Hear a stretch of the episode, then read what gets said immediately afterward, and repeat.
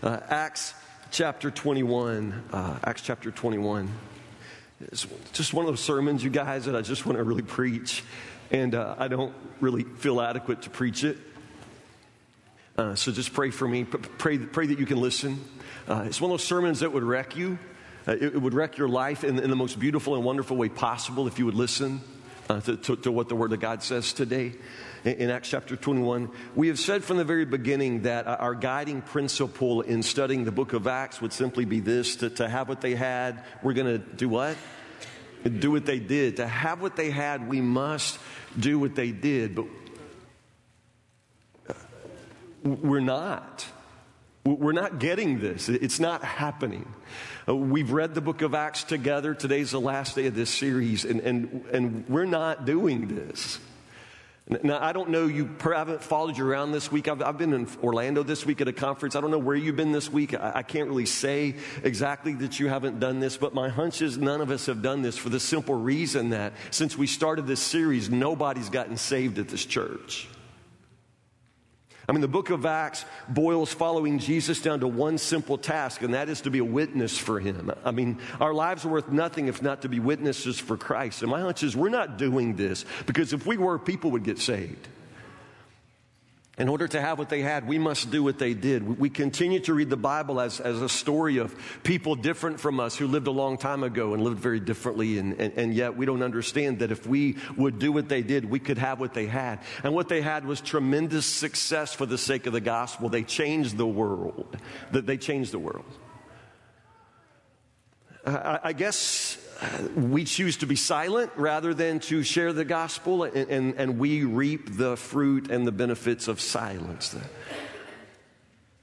The old Miranda warning, uh, I don't know this by experience, some of you may, but before you get arrested, and yet before they interrogate you, you, you tend to be Mirandized. I think that's the word that they use. You're Mirandized. Is that right, Officer Hightower? Yeah, Mirandized. And it goes something like this You have the right to remain silent. You have the right to remain silent. If you refuse to strike, anything you say can and will be used against you uh, in a court of law. You have a right to an attorney. Uh, I, have watched Starsky and Hutch a lot, and, and, so that's That's how I know that. In reading the book of Acts up to this point, we're now at the moment just before Paul is going to be arrested. And Paul, as you know, ultimately, not in the book of Acts, but at the end of his story, he's going to be martyred. He's going to die for his faith. But, but in this part of the story, things are just beginning to, to ramp up. And, and it becomes obvious that Paul's about to be in danger. He's about to be arrested. And of course, he has the right to remain silent.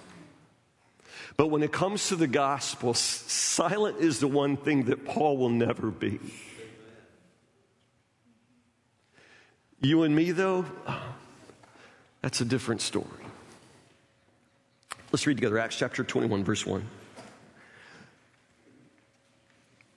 in this long series of farewells, these gospel goodbyes. And, and, this is after Paul has just said farewell to the Ephesian elders. And this is where we are. Acts chapter 20. I'm just going to read 14 verses. I know this isn't what's printed, um, but, but, but this is what I'm going to read.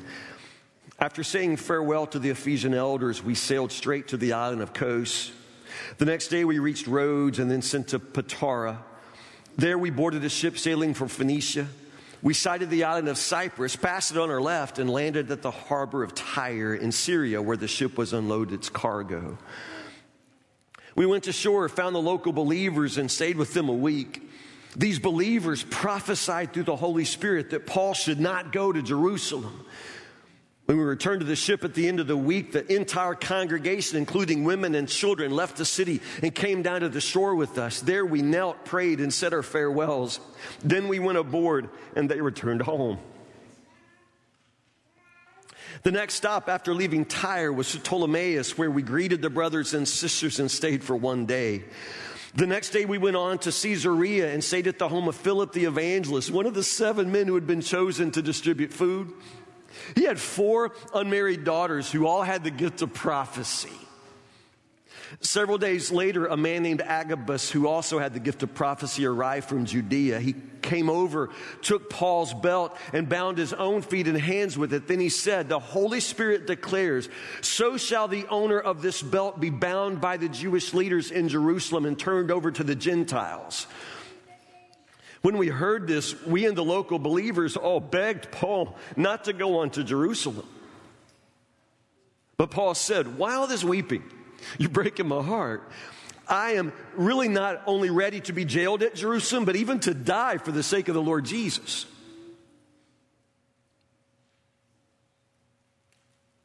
To die for the sake of the Lord Jesus.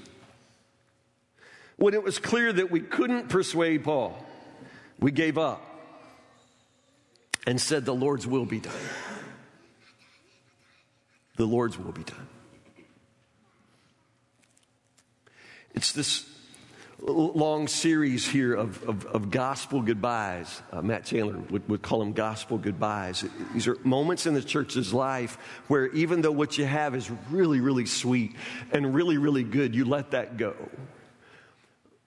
For the sake of the mission, for the sake of the gospel, you, you let that go. The word that is used here in, in, in verse 1 in, in, chapter 20, after saying farewell, it, it's more than just goodbye. It's a very, very strong Greek word that means literally to tear apart, to tear away. So, this picture here is that Paul and, and the Ephesian elders, that, that, that you just have to tear them apart. There's great love between them. And can you imagine having Paul as one of your leaders in your church? I mean, having Paul, when Paul would visit a church, when he would plant a church, he was sometimes there for years. The book of Acts will make it seem like they just, you know, on this boat popping on and off like a Royal Caribbean cruise, like a day trip. But, but no, Paul is actually, you know, sometimes spending incredible periods of time with these churches and he loves these people. You can read the letters he sends back and, and know that he loves these people. But the purpose of the church is not just so we can be together and love each other. There is this imperative for gospel goodbyes where we send one another out because we have this mission to take the gospel to the entire world, remember. So Paul is completely unstoppable. He continues to say farewell, goodbye, and, and, and, just tear himself away from these congregations that he loves. But you'll notice here that there's the series of gospel goodbyes, but they begin to be punctuated with these warnings. And it becomes very, very dark if you read it. Paul has these meetings with the people to say goodbye. And in every one of these congregations, there's someone who's able to see things in the spirit. They have the gift of prophecy. And with all of these, these these farewell scenes, there begin to be these warning scenes where they say, Listen, Paul, the Spirit is showing me what, what awaits you. You don't understand, Paul. You, you may not understand that in Jerusalem, you're going to be in jeopardy. Your life is going to be in jeopardy. You're going to be arrested. I mean, the Holy Spirit's revealing that to the church. And prophets, people with the gift of seeing in the congregations, that they're warning Paul over and over and over. Listen, this is what the Spirit says. You're going to be bound. You're going to be arrested. You're going to be handed over to the Gentiles, we may never see you again. If you've read through the book of Acts with me this week, then you've read these sections, and, it's heartbreaking and it's it's strange because, on the one hand, it seems like, why is the Spirit telling the church this? Because inevitably they get this word from the Spirit, then they say, Paul, don't go. Notice that, that Luke, we know that Luke was traveling with Paul. Luke is the author of Acts and also one of the traveling companions of Paul. And it's interesting when you read the travel log, you can tell when Luke is with them and when when Luke isn't with them because when he's with them, he says, we. And you notice there in the verse when he says, we begged him not to go. I mean, Luke puts himself in that group of people saying, Paul, don't go. You can't go. They're going to kill you there. You can't go to Jerusalem. Don't go. Luke puts himself in that number saying, Paul, don't. So there's this tension as you read. Is the Holy Spirit telling the church to tell Paul not to go? And is the same Holy Spirit telling Paul to go? There's almost like this contradiction. Well, what's happening? Well, there is no contradiction. Go back to Acts chapter 20, verse 22. This is part of when Paul was saying farewell, being torn away from the Ephesian elders. These are the last words he would speak to these men face to face. And just look at what he says. I mean, Paul knows that the Spirit speaks to Paul, and Paul already knows. Chapter 20, verse 22. And now I am bound by the Spirit to go to Jerusalem so, no matter what anybody else says, understand Paul knows that he's bound by the Spirit. He's going. The Spirit is leading him, compelling him. I am bound by the Spirit to go to Jerusalem. I don't know what awaits me. except that the Holy Spirit tells me in city after city that jail and suffering lie ahead. But my life is worth nothing to me unless I use it for finishing the work assigned me by the Lord Jesus, the work of telling others the good news about the wonderful grace of God. Paul says, The Holy Spirit's already told me this. The jail and suffering await me. I, I, know this, but at the same time, my life is worth nothing.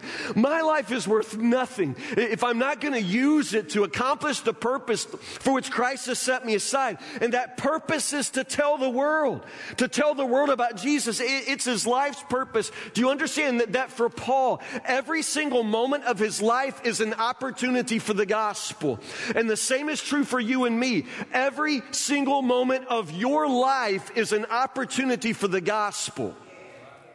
Why do we have time at all? Why have I had 51 years and why am I likely to have several more years to, to live this life? Just to, just to have a nice life with my wife and with my son, maybe see my grandkids, maybe have a garden, you know, go to the beach in the summer. Is that really what my life is about? Because honestly, that's pretty much how I live. And my life looks about like your life. The striking thing is our lives together don't look much like Paul's life and certainly not like the life of Jesus. Life is not just for making money. Life is not just for spinning the wheel and choosing what you're going to do with your life and then going out and getting a job and getting married and having kids. That's not what life is for. The scripture says that the only reason that the Lord tarries, the only reason that Jesus doesn't split the sky today and roll all of this up is for the simple reason that He wants people to be saved. He gives more time so that people will be saved, which means the time we have, the time you and I have, is not time just to be spent on ourselves to live our lives and see what we can accomplish and experience. You know, YOLO, only live once. That's not what life is for. The only reason there's time at all is so that people will get saved. And the only reason that you and I live, the, the, reason for which Christ has set us aside, is that we may accomplish His purpose, and that is to make sure that people get saved.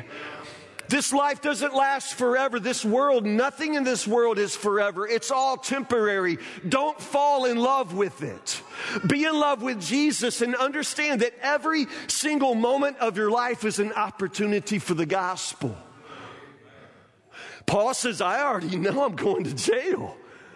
He hasn't done anything except preach Jesus, but he knows because the Spirit has shown him, I'm going to jail. I'm going to suffer. But you're not going to stop me. I mean, he, he runs into that. Do you see that with his life? Pointed toward jail and suffering. He just continues to rush into that. He's not turning back because the Spirit has bound him. Jesus has called him, and there's no turning back for him. Every single moment of his life is an opportunity for the gospel. Can you say the same thing?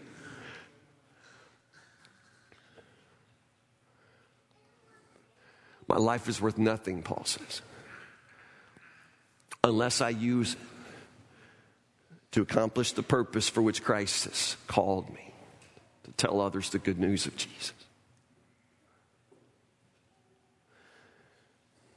Think we believe that.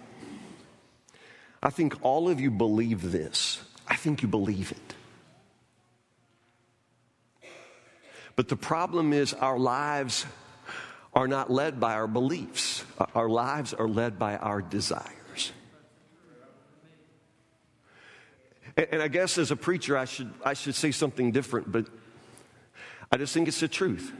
I, don't think we live according to our beliefs. I think we live more according to our, uh, our desires. So the simple truth becomes that your life itself is always going to move toward what you secretly most love, what you desire. Your life is moving toward the things that you secretly most love. And, the truth is, for most of us, what we most love is not Christ. Let's just be honest, it's not Christ. Some of us, our lives just keep on going. You know, we follow the money.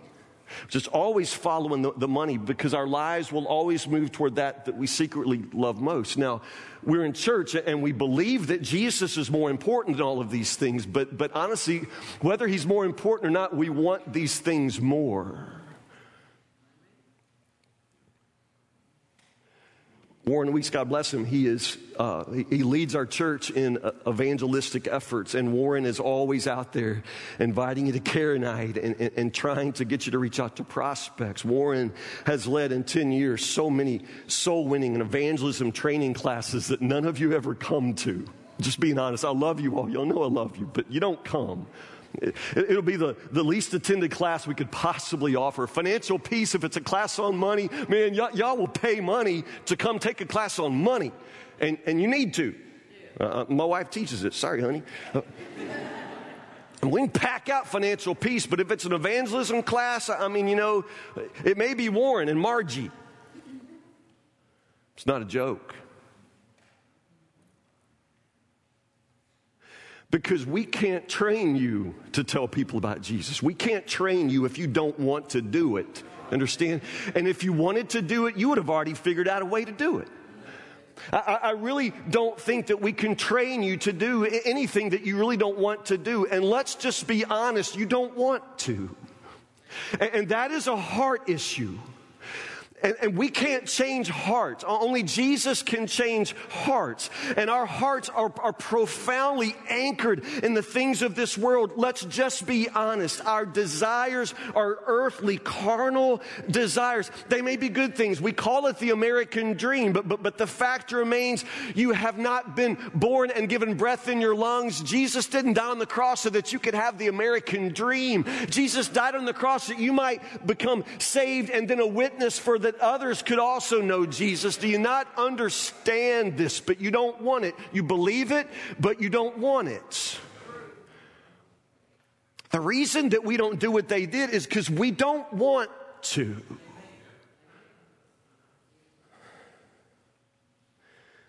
So Paul continues plunging toward Jerusalem, knowing that he's going to go to jail, knowing that he's just going to suffer. Why? Well, why does he do this? Just very simply, Jesus moves your life with the gospel out toward the world. This is what Jesus always does with every person. Jesus moves your life with the gospel out toward the world. Now, just honestly, if your life is not moving with the gospel out toward the world, you really need to stop and question what or who is moving you because it's not Jesus. Jesus moves your life with the gospel out toward the world. If your life is not in motion with the gospel out toward the world, then there's something else moving you. But, but don't fool yourself. Let's none of us fool ourselves. Let's not think that we're following Christ when, when we're not, and we don't even want to. If we were, this would be happening because this is what happens to Paul.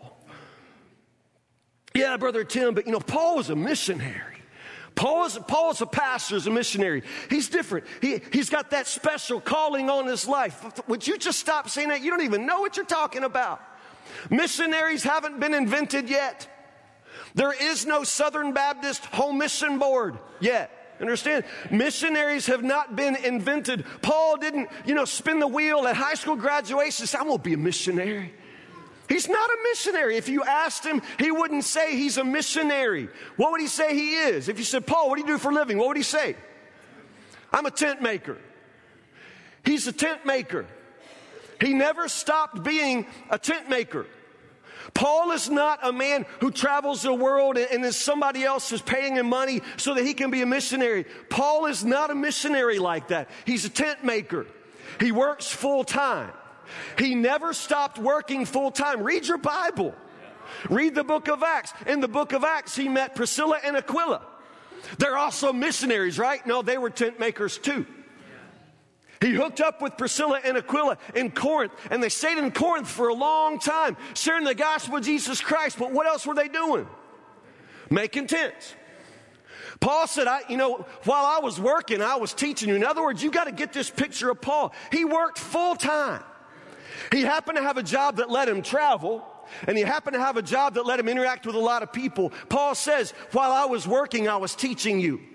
So Paul is at the loom or Paul is working with the leather. Paul's making tents even as he disciples people because somebody's got to make a living. Now, one place Paul complains and. He says, What is it? Like me and Barnabas, the only people I have to work for a living? I mean, Paul says that just like you'd say it. When you see people that seem to have all the time in the world, never have to go to work. Paul says, well, Am I the only guy that works? Paul works full time. Why did Paul and Priscilla and Aquila spend so much time in Corinth? Because the Holy Spirit wanted them there. But also, you need to be aware of the simple fact that in the Roman Empire, there were these games, not really the Olympics, but, but the, the, the, the Pan Hellenic Games, which sort of rotated around in the cities. There were the Caesarean Games and the Isthmian Games, which were in Corinth. Tourists from all across the Roman Empire would go to these games, but understand, they can't just stay at the Motel 6. So, where did tourists sleep? Tents.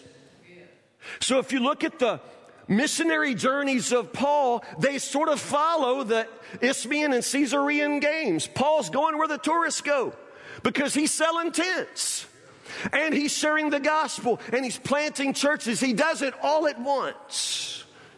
So before you say, well, Paul's got a very different calling on his life, no, he doesn't. It's just like you. You're thinking that if we do what the people in Acts did, that everybody's life's going to look like my life, like a preacher.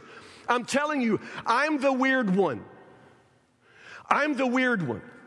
When we live our lives on mission, it will not look the same for all of us. It'll never look the same. And I'm the weird one. It almost never looks like a preacher's life. There's nothing like me in the New Testament. Corinth, Ephesus, these churches didn't have full time pastors. I am the weird one. Most people who have taken the gospel around the world, their lives look more like your lives than it looks like my life. So, so understand that. Understand that you are completely able to do what Paul did. He never ever missed a day's work. His job let him travel, though, and, and interact with people. And Paul had this really deep conviction that his life was worth nothing, just worth nothing, if he couldn't use it for spreading the gospel. So every single opportunity was an opportunity for the gospel. What about us? What about you all? If, if really what Paul had was this job that let him travel, this, and this job that let him work with people. Isn't that most of you all? Some of you moved here for your job. You would move for a job. Would you move for the gospel? And if you wouldn't, you, you need to look at your heart. Would you move for the gospel? I got a lot of school teachers in this church. You're, you're, a school teacher. You're a school teacher in Warren County, Simpson County, Logan County, Kentucky. Logan County needs education, I'm, I'm telling you. But uh, Would you go be a school teacher in, say, Santiago? You understand? This is how missions works. I'm not saying quit what you're doing and go be a missionary. I'm saying take what you do and go do it where the gospel is needed. What if you just decided to go be a school teacher in Santiago San Pedro Sula?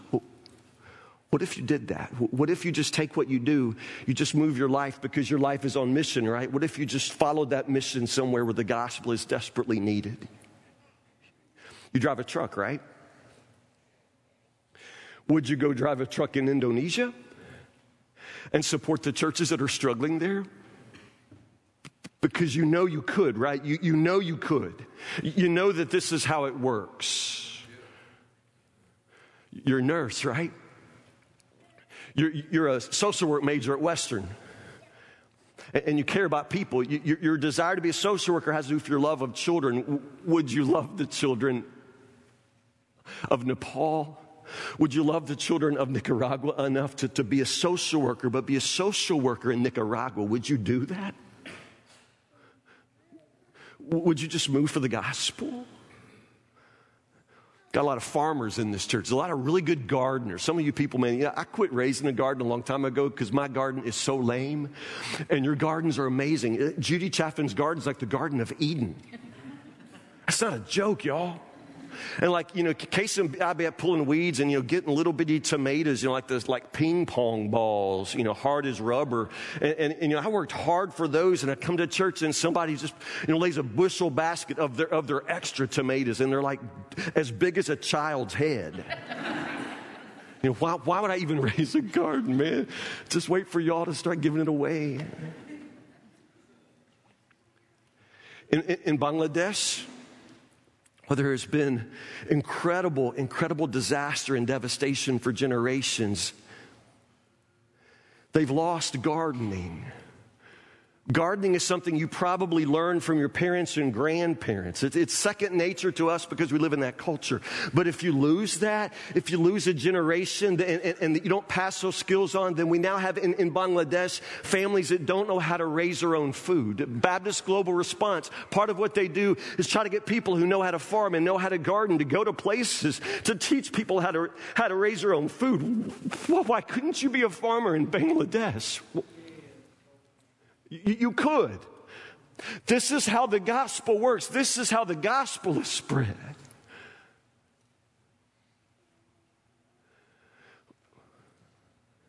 Are we really going to stay here and stare at each other and I'll just preach, you know, 500 funerals and then we'll all be done? Is that really, really the mission of this church?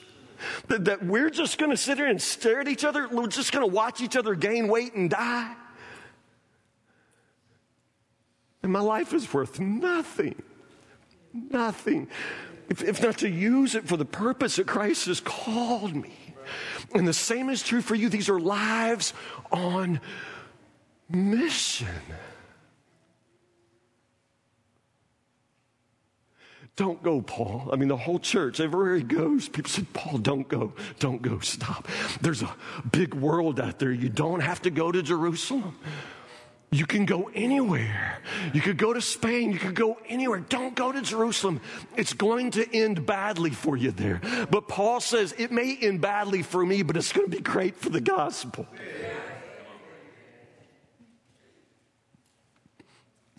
It may end badly for me, but it's going to be great for the gospel.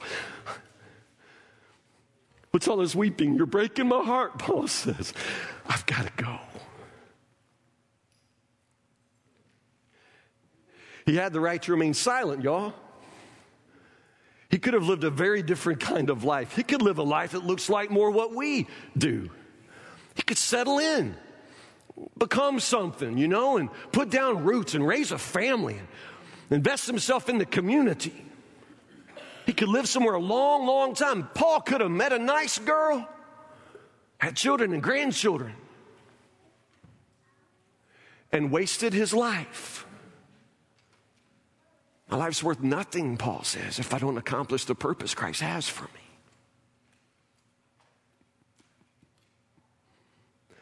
So when it came to the gospel, silent was the one thing Paul would never be.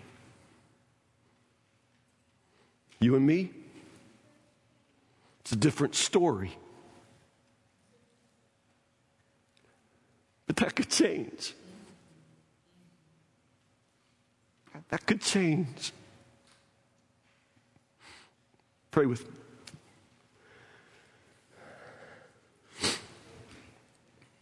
Oh, Lord Jesus. We haven't had enough gospel goodbyes in this place. We haven't sent enough of us out. We sometimes complain, Lord, that the church is too small, that we don't have a big enough seating capacity. But God, the seating capacity of this church is just fine. It's the sending capacity that breaks my heart. It's the sending capacity, Lord. We don't go, we don't send, we just sit and complain that there aren't enough seats to sit in. Oh, Lord, help us. You have given us this mission and this gospel to take to the world, and we have kept it to ourselves. We preach it to one another, and we have not gone into the world. We seek lives of comfort and familiarity and ease and prosperity, Lord, but we do not seem to carry your same burden for the lost people of the world. God, help us. We do not live by our beliefs. We live according to our desires. And Lord, it is plain that we do not want the same things that you want for the world or for ourselves, not even for this church. But Lord, that could change. That could change. Oh God, would you change our hearts. Would you make us to love the world? Would you make us to be bold and, and, and, love the gospel, Lord? Would you make us to love lost people so much that when we are with them, we can't keep ourselves from sharing the name of Jesus, Lord? Will you make us just to love the world so much that we just can't stay here any longer while the world goes to hell? Would you give us hearts like your heart? Would you give us eyes like your eyes? Would you make this church to be a ascending church, a planting church, a church that says a whole lot of gospel goodbyes? Lord Jesus, we pray these things not for our benefit, not for our blessings, Lord, but for the sake of the world. Jesus, help us, call us, send us. In Jesus' name, for the love of the world. Amen. Stand. Altar's open. You know what to do with an altar. Let's just sing and pray. Let's go.